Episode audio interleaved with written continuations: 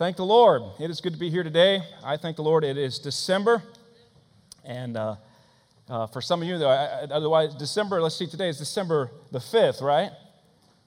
Five days into Christmas music, but I know for some of you it's about 35 days into Christmas music. And uh, hopefully you're completely burned out after Christmas and no more Christmas music. Uh, I love this time of year. I really do. You say it's, it's, it's all the Christmas gifts. So I don't mind those at all.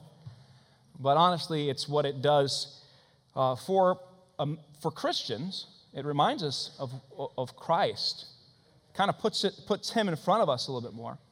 But also, the, the landscape is a little more conducive to telling people about Christ. And I thank the Lord for that. I, while you're turning to the book of Luke, I, chapter 2, I, I uh, I don't know if you've ever heard anybody try to talk about the spirit of Christmas or the, the essence of Christmas. And uh, every Hallmark movie is the same. I'm telling you, those screenwriters, they make a lot of money for nothing. Amen. Good looking guy with a suit comes, is, is there in her life. Better looking guy in a plaid shirt steals her heart. Same show, every time. You know, slight change in the crisis, but always the same thing. Ladies, you should know, he, he, just stay away from plaid shirts, amen? Watch those guys, right? No. They're like, no, it's the guy in the suit. I understand.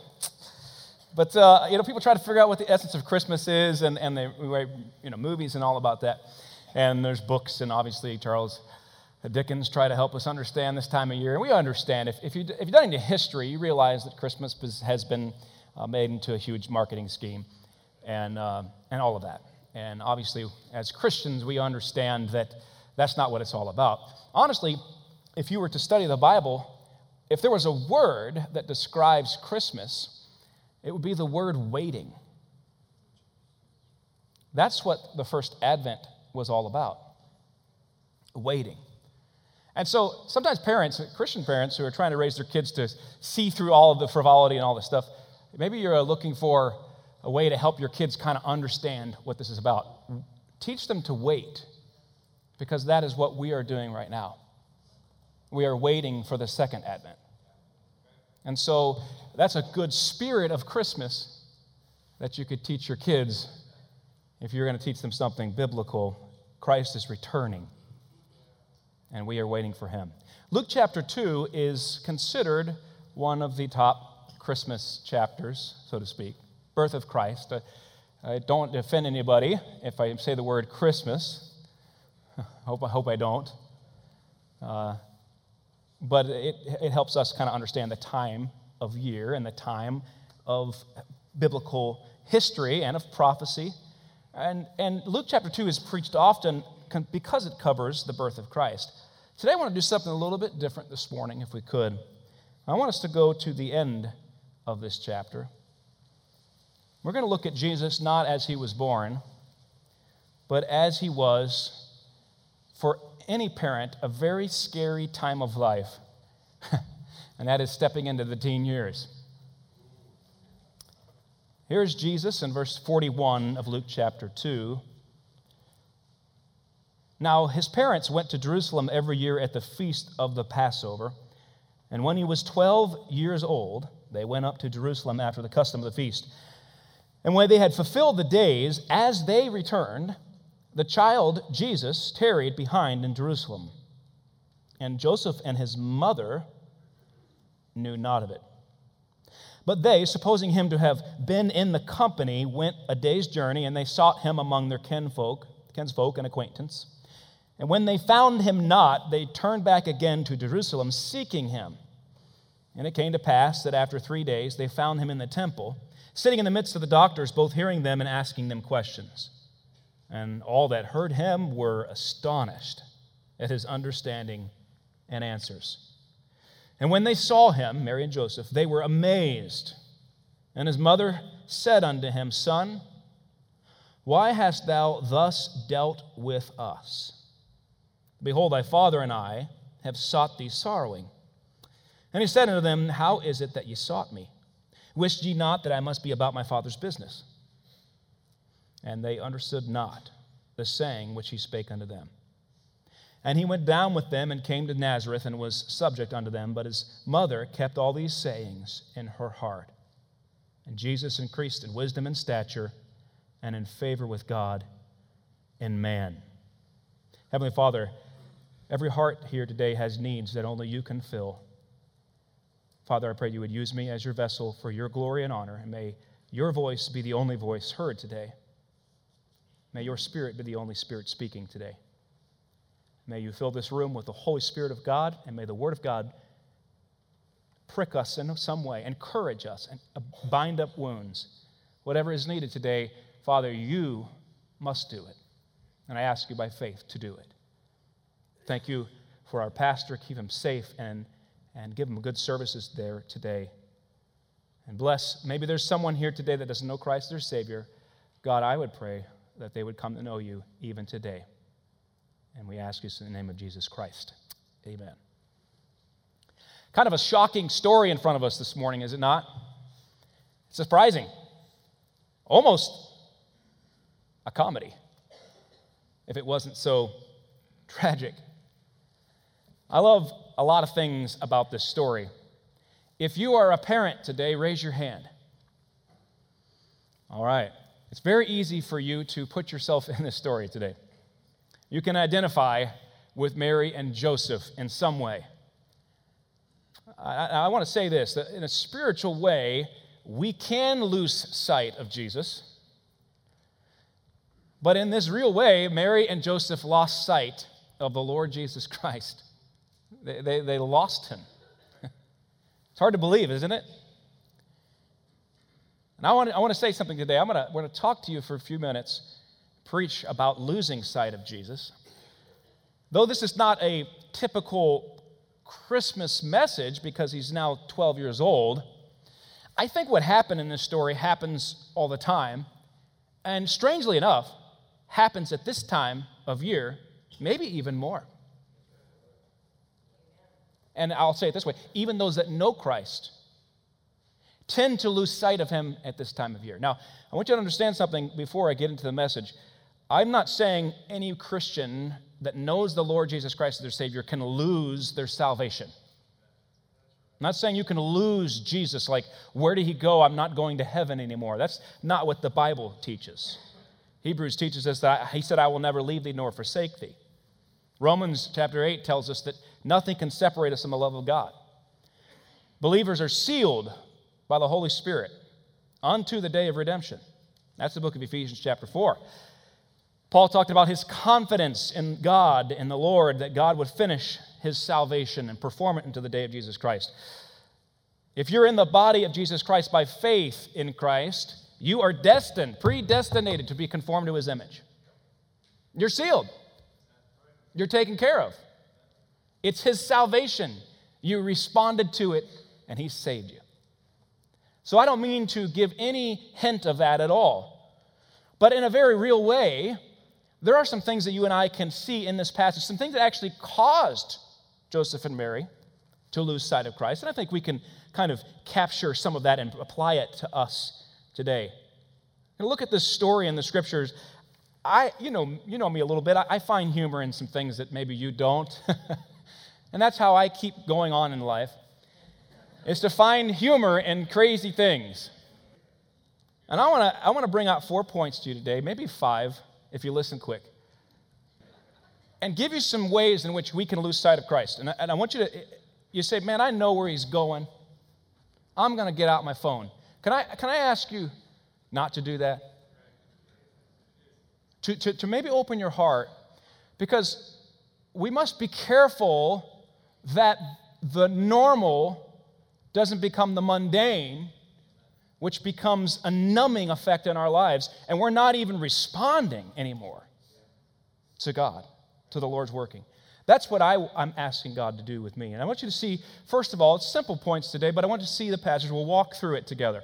Number one, losing sight of Christ in the middle of religious activity.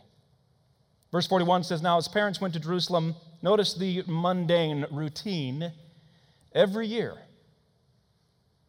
Every year Joseph and Mary, they followed the commandments of the scripture. They went to the feasts. They were required. All males were required to go to the feast Pentecost, Feast of Tabernacles, and the Passover. Mary was not required to go to these feasts. But, like Hannah and maybe other godly women in the past, she attended and had been attending the Passover. Now, I want you to notice in verse 44 that Mary and Joseph were good and godly people, and the Passover was a family event. It's something they did, Jewish families would do together. But they, supposing him to make, notice this phrase here, to have been in the company. There's a group of people, of tribes, of families that would go up to Jerusalem to celebrate the Passover. I want you to imagine that for a second. It's hard for us to imagine that because we are Americans and we are several centuries removed from this time. Though the Jewish people still practice the Passover, it has never been since they've been taken out of Jerusalem, put out of Jerusalem. It's never been quite the same. But I want you to imagine it that day. Imagine Jesus at the Passover I'm sure he attended before. His parents follow the Word of God, so he had been there before. But this was a different year. This is a different attendance. This is a different feast uh, attendance this, this year. He, he'd gone up many times, and he had, he had been with mom and dad, most likely. But this was a different year. Why?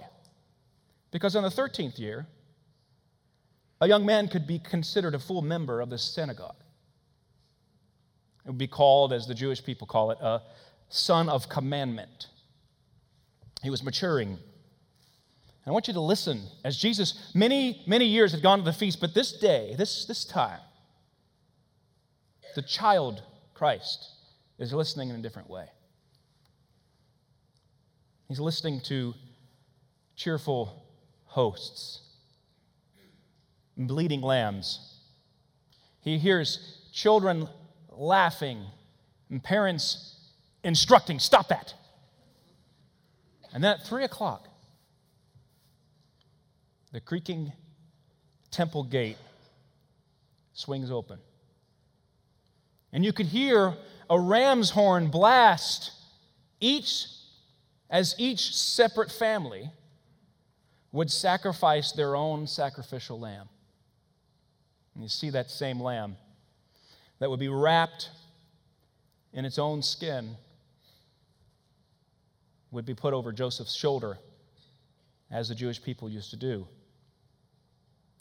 And then that family, after they made the sacrifice, after they commemorated the Passover, would carry that lamb over their shoulder or in their arms and go back home to eat. And smell that lamb, roasted over pomegranate spit, eaten after sundown by the whole family. I want you to see that flickering candle there as the family would gather around, as the Jewish people still to this day do. And you hear them singing songs from the Psalms. Listen, as Joseph retells in quite detail what the creator of the universe did uh, in the behalf of Israel when they were delivered from Egypt. Seven days of dazzling images, smells, joyous celebration, holy delight, beautiful sounds, rapturous feelings, surrounded by history. You know, religious activities have a way of really dazzling our minds, arousing the emotions. I imagine that Joseph and Mary were quite involved in this, teaching their son, and by the way, they had more children, but teaching their family how to celebrate the Lord's Passover, to commemorate the deliverance from Egypt. It must have been amazing to hear, and it must have been amazing to feel, and it must have been incredible to smell. And the experiences were just enrapturing. I feel as often Often in, in, in, in American culture, that's what religion has become. That's what even the time of Christmas has become. We, we, we got to get all the good vibes. We, we got to have the right Spotify playlist. We, we got to have the right candle, the right snow dusted reindeer. It is all a, part of it. And, and, and, and even as Christians, sometimes we, we kind of intermix the religious activities with other stuff. And, but not only that, even in our religion, sometimes we, we're dazzled with all of the activities. Turn to Romans chapter 10. Yes, Israel was God's chosen people. And yes, they had the oracles of God. And yes, Jehovah had intervened miraculously, supernaturally in their history over and over again. In Romans chapter 9, Paul relates the history of Israel. In Romans chapter 10, Paul relates the present day of Israel. In Romans chapter 11, Paul talks about Israel's future. And by the way, these are troublesome passages to some theologians. If they'd understand that all three chapters have a major context of Israel, it would help them out. Notice it, and I don't, I don't mean to be snarky in any way, but notice verse 1 of chapter 10. Notice that it says, Brethren, my heart's desire and prayer for who? To God for Israel. It's, it is Israel, but he is giving the Romans something as well. He's helping them. Look at what he says. He's giving his heart, verse 2 For I bear them record. Who? Israel. He wants them to be saved. He said, I bear them record that they have a zeal of God, but not according to knowledge. For they, being ignorant of God's righteousness and going about to establish their own righteousness, have not submitted themselves unto the righteousness of God. For Christ is the end of the law for righteousness to everyone that believeth.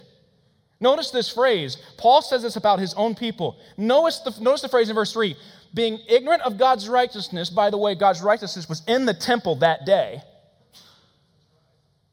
Going about. You see the phrase? The words going about. Keeping it going, man. We got to keep this activity going. Why? We were commanded to. But they're ignorant of the righteousness of God. And how, how could Paul say that? Because the righteousness of God came in the flesh, Jesus Christ, and dwelt among them. And what did they do? They said, He's interrupting our religious activities. He's messing with our style.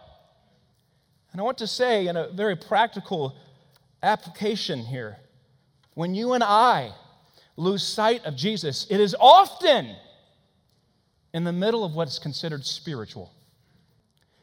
We lose sight of Christ in the middle of religious activity.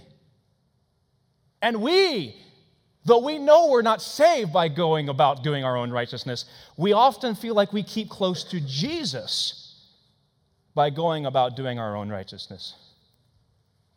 We must be careful as Christians. You say, Can I lose sight of Jesus? The most dangerous place is right here, right in church. You say, How can that be? It can be that you and I can sit with our physical presence here, but our heart is gone. It's already out. We must be careful. Unbeliever, let me tell you this.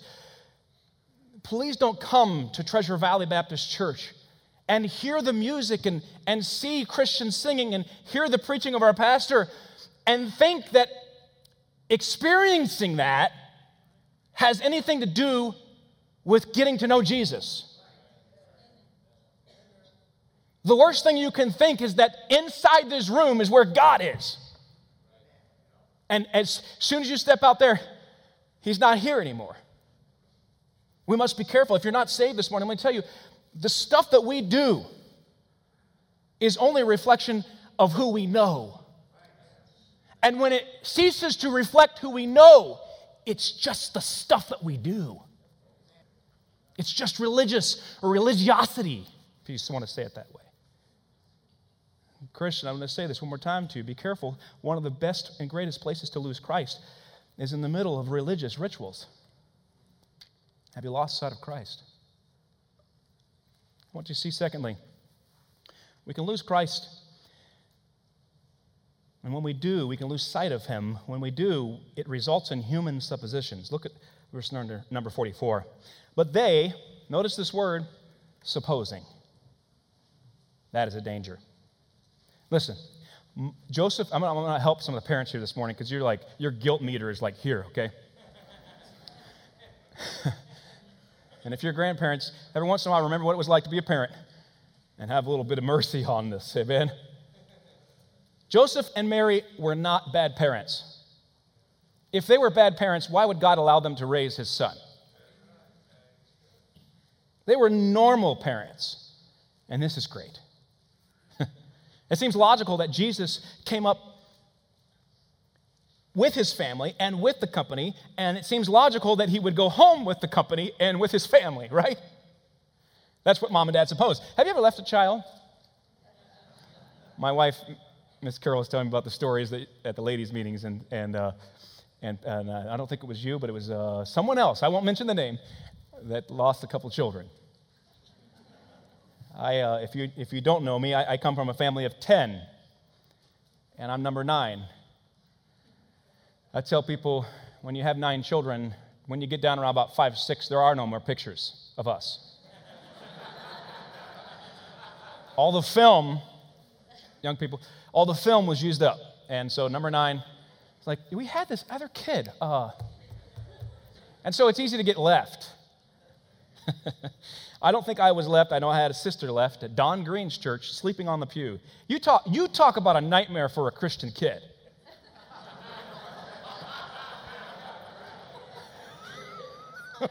He left on the pew in the dark. Last thing you remember, there were Christians.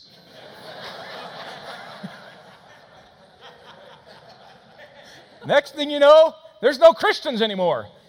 It's just you. And you, if you were raised in the 90s and 80s, you saw some of those 70s, you saw some of those end of the world movies. And you're looking for guillotines. I mean, you're. Someone know what I'm talking about this morning. You ever been left as a child? I feel like you have a little bit more leverage when you've been left versus leaving a child. Normal parents make assumptions. Normal parents are distracted. I'm not saying that Mary didn't have some shame, right? A child left to himself. But I'm saying that Mary was normal. And I thank God that even Jesus Christ's parents were normal. It's a comfort. But you know, the biggest trouble we get ourselves in is when we make spiritual assumptions, spiritual suppositions. Sometimes we want to find Jesus, but we want to find Jesus in the exact place that we want to find Jesus.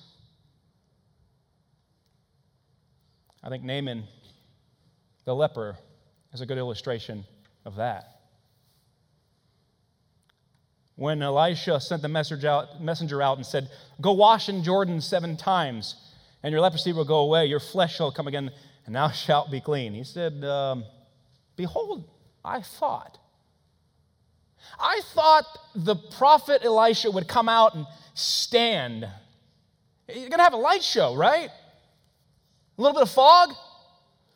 Stand and call on the name of the Lord his God and strike his hand over the place. It sounds like a good camp meeting here. And recover, I like how he says in the third person, the leper. he thought. He thought God would heal him in a specific, certain way. He had suppositions in his mind of what God would do. You know, we lose Jesus when we have suppositions about Jesus. Oh, yes. In Jesus' ministry, they had suppositions about him. When Jesus stood up on that great day in John 6 and declared, You must eat my flesh and drink my blood, no one was expecting that talk. In fact, it offended so many people they went away and didn't follow him anymore. They supposed they knew who Jesus was. They supposed they knew who Jesus, what Jesus' message was all about. And he turned some things on them. Listen, unbeliever, those that don't know Christ this morning, some unbelievers will say this Behold, I thought God loved everyone. He would not send his creation to hell. Behold, I thought. Behold, I thought, says the unbeliever, uh, God accepts everybody just exactly the way they are. Be careful. Behold, I thought God wants me to be a good moral person. Behold, I thought if I just did one more good thing, said the rich young ruler. Behold, I thought if I just lived my truth, God would accept me. Be careful of this error, this wrong philosophy of, of living your truth. Your heart is deceit, deceitful and desperately wicked. Jesus said, I am the way, the truth, and the life. No man cometh to the Father but by me. Be careful of living your truth. Your truth can end you up in hell. Your truth has man's philosophy attached to it. Your truth has what grandma told you. Grandma might have been a great lady. Your truth may be what education tells you. Your truth may be what your child tells you or this religion tells you. But if you don't know the truth, the way, the life, you don't know truth, real truth. Be careful of making assumptions and making suppositions about Jesus Christ.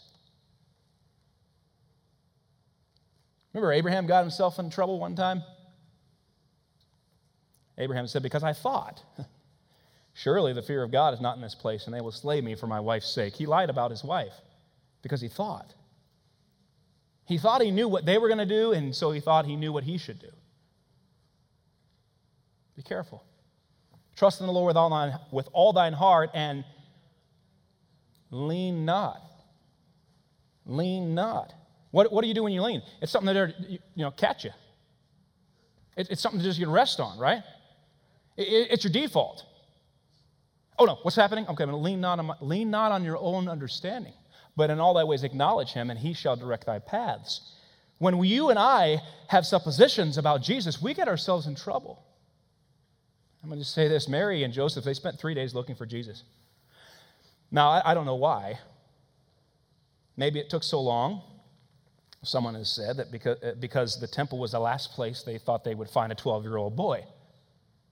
Could be. But people have gotten themselves in trouble supposing they knew where Jesus was. Be careful, Christian, of coming to church and just doing the ritual and supposing just doing the ritual is going to get Christ's presence back in your life. He said, Some, some have drawn nigh to me with their mouth, but their heart is far from me. I want you to see the third thing this morning, and that is this losing Christ through, losing Jesus through fearful hearts. Notice in verse 45, they looked everywhere. They sought among their kinfolk, they sought among their acquaintance. They went around saying, Jesus, he, he, he looks like this. He's about this size. Little 12 year old boy, 12 year old boy, has black hair. Have you seen him? You know where Jesus is? You know, it is a very fearful thing, and there's hardly anything like it when you lose a child, especially as a parent. Everyone gets together. You've seen the stories, you've read the stories, you've seen the movies of everyone searching and locking arms and walking through fields trying to find a lost kid. You see, Mary here is showing a very natural, ordinary, understandable fear. But, but I, want you to, I want you to see something. There's something here for us to learn this morning, and maybe you've never seen this, but there's something in this story that we might casually read over. Look at verse 46. And after three days, they found him. Do you know false religion claims that Jesus spoke words in his crib? You know, Roman Catholicism says he made, um, he took little clay and he made pigeons and they flew when he was a child. This is all in, in those lost books that everybody's searching for. They make spectacular speculations about the childhood of Christ. So spectacular that God thought, man, I should have put that in the Bible. Man, missed it. Jesus was a normal 12 year old boy. I can't say he had acne, but I wouldn't be surprised. Although Jewish people, olive oil, they do much better with that. They just do. Now, if Jesus, I just want to, if I digress for a second, if, if you allow me to, if Jesus had a halo over his head like the paintings depict, they could have found him in a couple hours. Have you seen the boy with the glowing?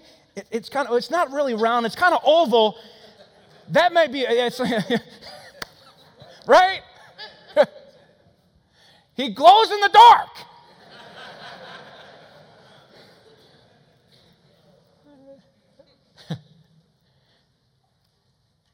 Let me say this. Let me add to that. And I really, in all the kindness of my heart, I'm not trying to be ugly, but, it, but if you're trusting Mary as the mother of God, by the way, Jesus never said Mary was the mother of God. But if you're trusting Mary to get you out of purgatory and she can't find Jesus,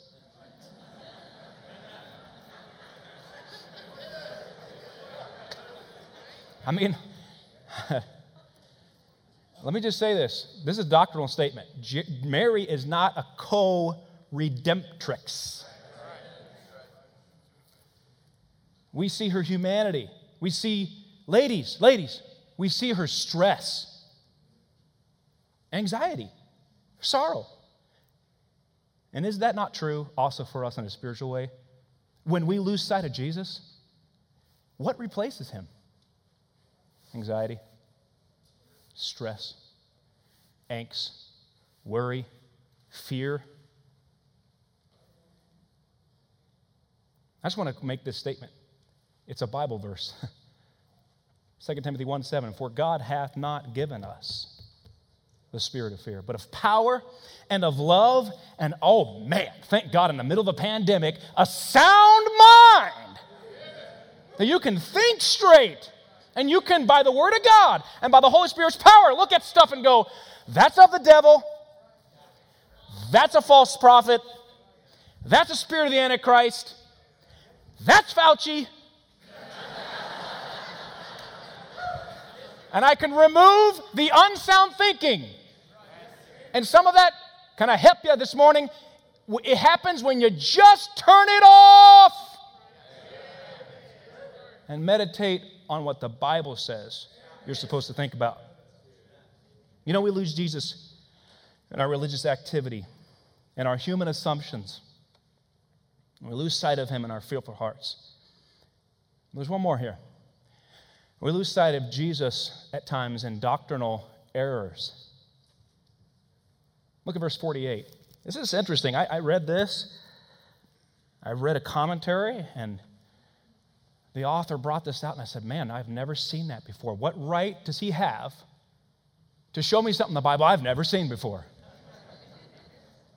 and after the Lord said, I can help you, look what it says here. He says, Jesus, is, is there. He's standing there. He, he's just been talking, verse 47. They're listening to him talk. And by the way, for the Bible students in here, I believe this is where Jesus became more knowledgeable of his divine side, is at 12 years old. Where he, by the way, heard the word of God in the temple. And this is where he became more aware of that and why he said, I must be about my father's business. But notice in verse 47, he was, they were astonished. They're listening to 12 year old boy and the answers he has, and he's talking to the doctors. And here's Mary and Joseph, 48, and says, And when they saw him, they were amazed. Mary and Joseph. That tells me that he had never acted like this before. They're looking at Jesus, answering all these lawyers, answering all these hard questions, and saying, Is, is this the boy you told to take out the trash?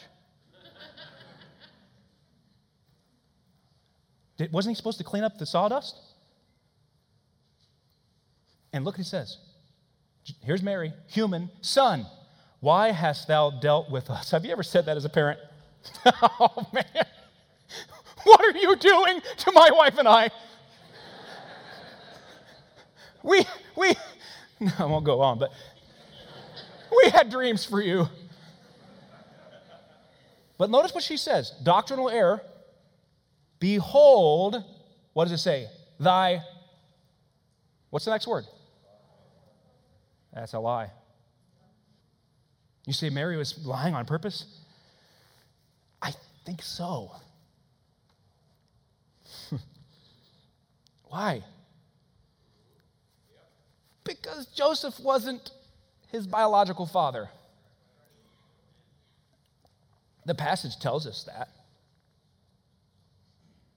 Notice in verse 43 the child Jesus tarried behind in Jerusalem, and Joseph and his what? Oh, you see the Holy Spirit separate? So Mary says, Hmm. Um, Behold, thy father and I have sought thee sorrowing. Why does she do that? Some have supposed, and I agree with them, that she was trying to protect Jesus' reputation, which in the end didn't actually help because later on they looked at Jesus in the face and said, Ye do the deeds of your father. He said, You do the deeds of your father. They said unto him, We be born, not born of fornication. We have one father, even God, the Pharisees said. So the accusation is, You were born out of wedlock. You're illegitimate. You see, trying to explain, study Matthew 1, trying to explain to a small town with small minds how all of a sudden Mary had an angel show up and there was a baby in her womb. That's a very hard thing to pull off for, for skeptical Jewish people. Right? So I believe the human error here, the sinful nature of Mary is saying, hey, everybody, this is, uh, this is actually my boy here, and that's his dad. Verse 49 Jesus, 12 years old, kindly entreats his mother, and he said unto them, How is it that you sought me? Wist ye not that I must be about, notice it, my capital F, Father's business? Joseph was his real father, then Jesus would have been found in the carpentry shop, not in the temple. The truth is clear here. The Holy Spirit is telling us God is Jesus' father. And by the way, interestingly enough, and I find it just kind of gives me a little chill, that's the first recorded words of Jesus in the Bible. You know, when you and I lose sight of Jesus, it's easier to fudge the truth. Fudge a little bit here and kind of tell half truths. Be careful that you don't have his words in front of you at all times. Be careful that you're not meditating upon the pure words of God in this King James Bible. Be careful that it is not upon your lips, and God help us all, that it's not in our minds when, when, when we should be meditating on it, because it's so easy to move just a little bit from the truth. The devil is, is not interested in making you a drunkard, Christian. He's interested in you and just questioning a little bit of this book. Just a little bit. Just so he can pull you off one degree. By the way, aren't you thankful that even the 12 year old Jesus could look at his mother and say, Mom, I'm doing what my dad said to do. I don't mean to be smile like here, but it almost seems like he could have winked at her. But even if he had, she didn't know what he was talking about. They didn't understand. And I'm going to say this there's so many times in my Christian life I don't understand what Jesus is doing. I lose sight of him and I want to find him again. And I'm looking around and saying, Jesus, are you there? Jesus, are you there? Where'd you go, Jesus? He said, Hey, hey, Matt, you, you left me over there where you were reading your Bible all the time, but not actually reading your Bible. Where you were singing the songs, but you weren't really singing to me. You, you left me over there when, you, when all you could wait is to get back to camp so I could actually think about God again. You left me over there when, when everything in your life became about the next thing that you had to get done not about what I'm doing in you. When we lose sight of Jesus, we begin to look for him often in the wrong places. Let me say this to you in closing this morning. How do you find him? How do you find him? There's a lot of bewildered Christians right now. COVID has, man, torpedoed a lot of people's faith. They're looking for everything and they, they keep looking and they're like, man, it, well, it's not Fox, they're camp compromised. It's, it's not Drudge Report, he gave out in the middle of the, everything. Maybe it's Newsmax. There it is. My hope is Newsmax. I'll go to there. I'll, and, we, and we're struggling and we're looking, but often we're not looking for Jesus. We're looking for peace, but not the peace that He gives, not the world's peace, the, the peace that I give, He said. It's not like the world. We're looking for joy to the world, but we want it to be found in a perfect turkey. Or we want it to be found in, in kids that always obey, or, or in, in, in, in in laws that will get off of our back. We're looking for joy. We're looking for peace. We're looking for it in something. You say, you say, where is it found? How do you find him, Christian? Let me say this to you. You have to first recognize you left him. He did not leave you. They supposed him to be among the company. Here's a danger. I walk through these doors, and I suppose that Joe Pasola has Christ all over him. And so if I can just get close to Brother Pasola. Well, pastor's there. Maybe he, maybe I can get close to him and I'll get close to Jesus. When we start supposing that he's among the company, I'm not saying he's not. He said he would be. But he wants you to want him. When you pull out that hymnal every Sunday morning, every Sunday night, every Wednesday night, you want, he wants you to want to sing to your husband, Jesus Christ, and worship him. Have you lost sight of him in your activities? Well, I teach in master clubs. Be careful. Religious activity is one of the first things that can can, can spin you,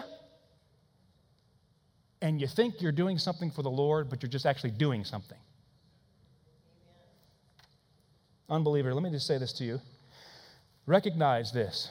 Here's, here's see, so this truth here of losing sight of Jesus um, doesn't, it's not completely parallel to the Christian. Because here's the neat thing. You ready?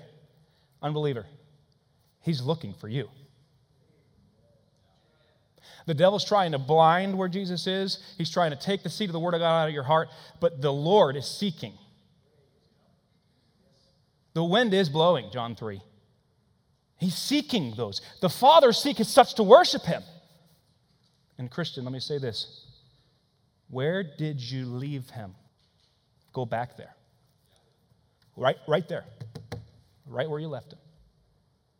It may take longer to find him than you think especially when you suppose and go further that way. The angel unto the church of Ephesus said, Remember therefore with, from whence thou art fallen. Where did you fall? Remember that spot. Go back. Repent. Do the first works, or else I will come unto thee quickly and remove thy candlestick out of its place.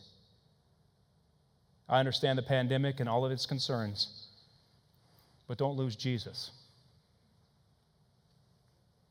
Don't leave Jesus. Repent if you're not saved.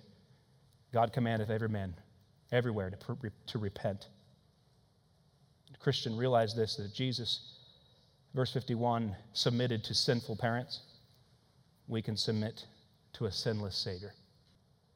There was a tourist who stood for a long period of time on the beach. But instead of facing the beach,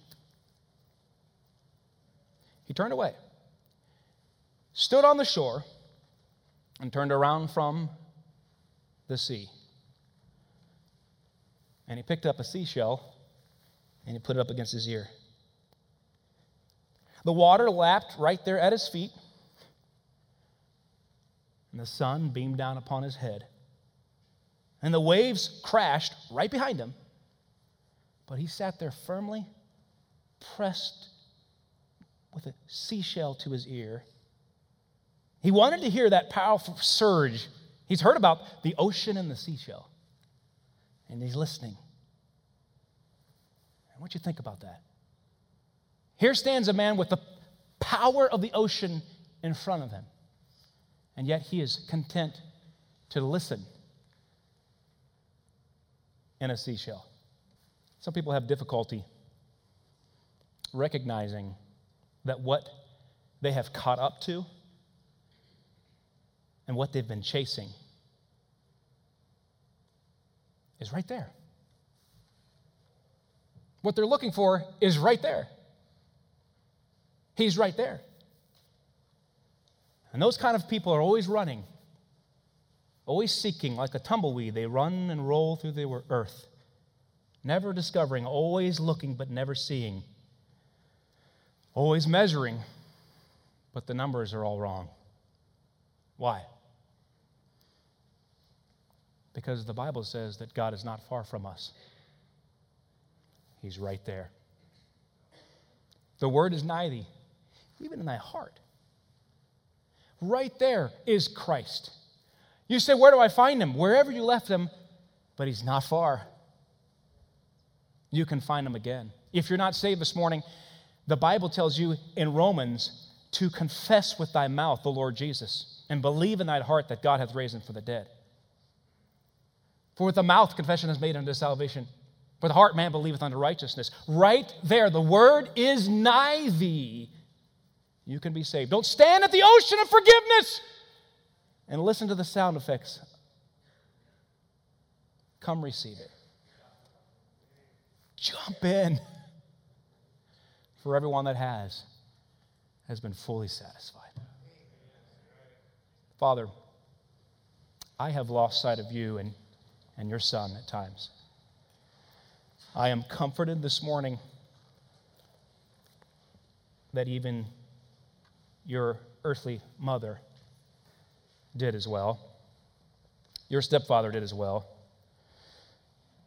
But Lord, I think even more of a tragedy in my life, I've spiritually left you at times, thinking that I would find what I needed away from you. I'm thanking you today, Lord, as your child, that when I came back to you, you were there.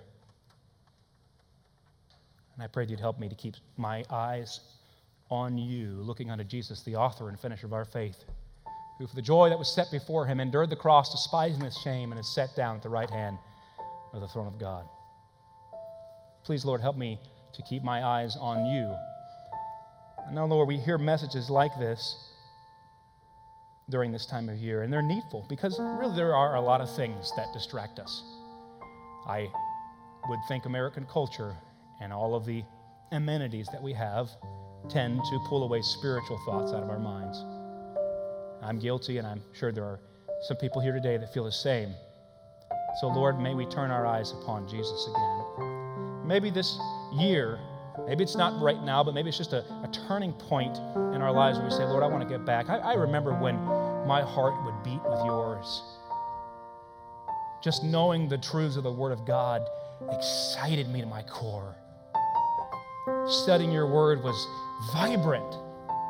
When I first was asked to serve in this Sunday school class, I was so excited to be used of God. Now, uh, putting it together last minute.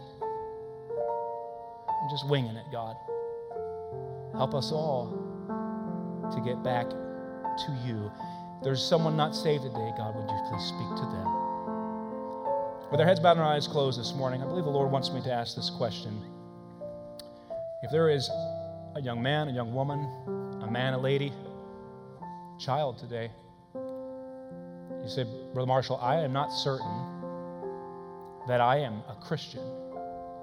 That if I was to leave this world, I would be forgiven and I would go to be with, with Christ, with God. I'm not certain of that. And today I heard you talk about religious activity, and I came today and I was hoping to find Jesus here today.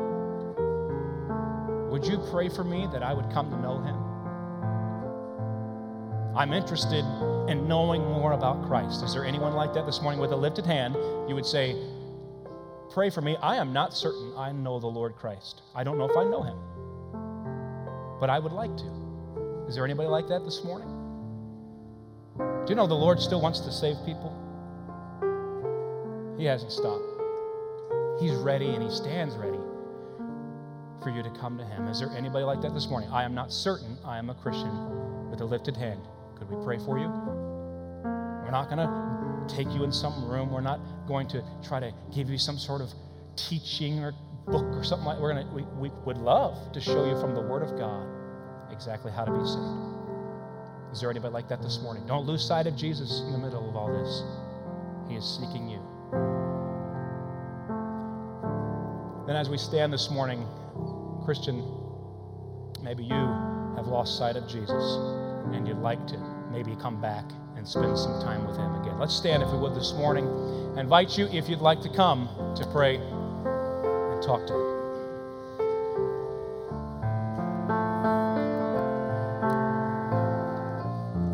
Turn to 253. Turn your eyes upon Jesus. oh, soul,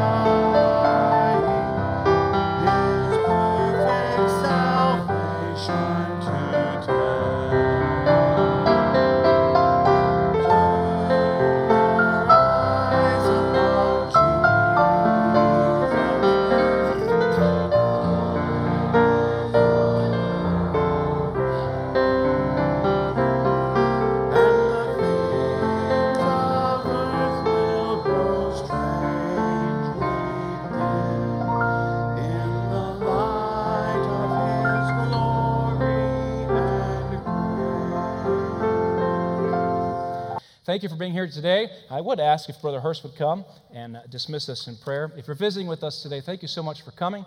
Come back uh, next week when our pastor is here and hear some real preaching you'll enjoy when he's back. Brother Hurst, if you would. Let's go ahead and pray.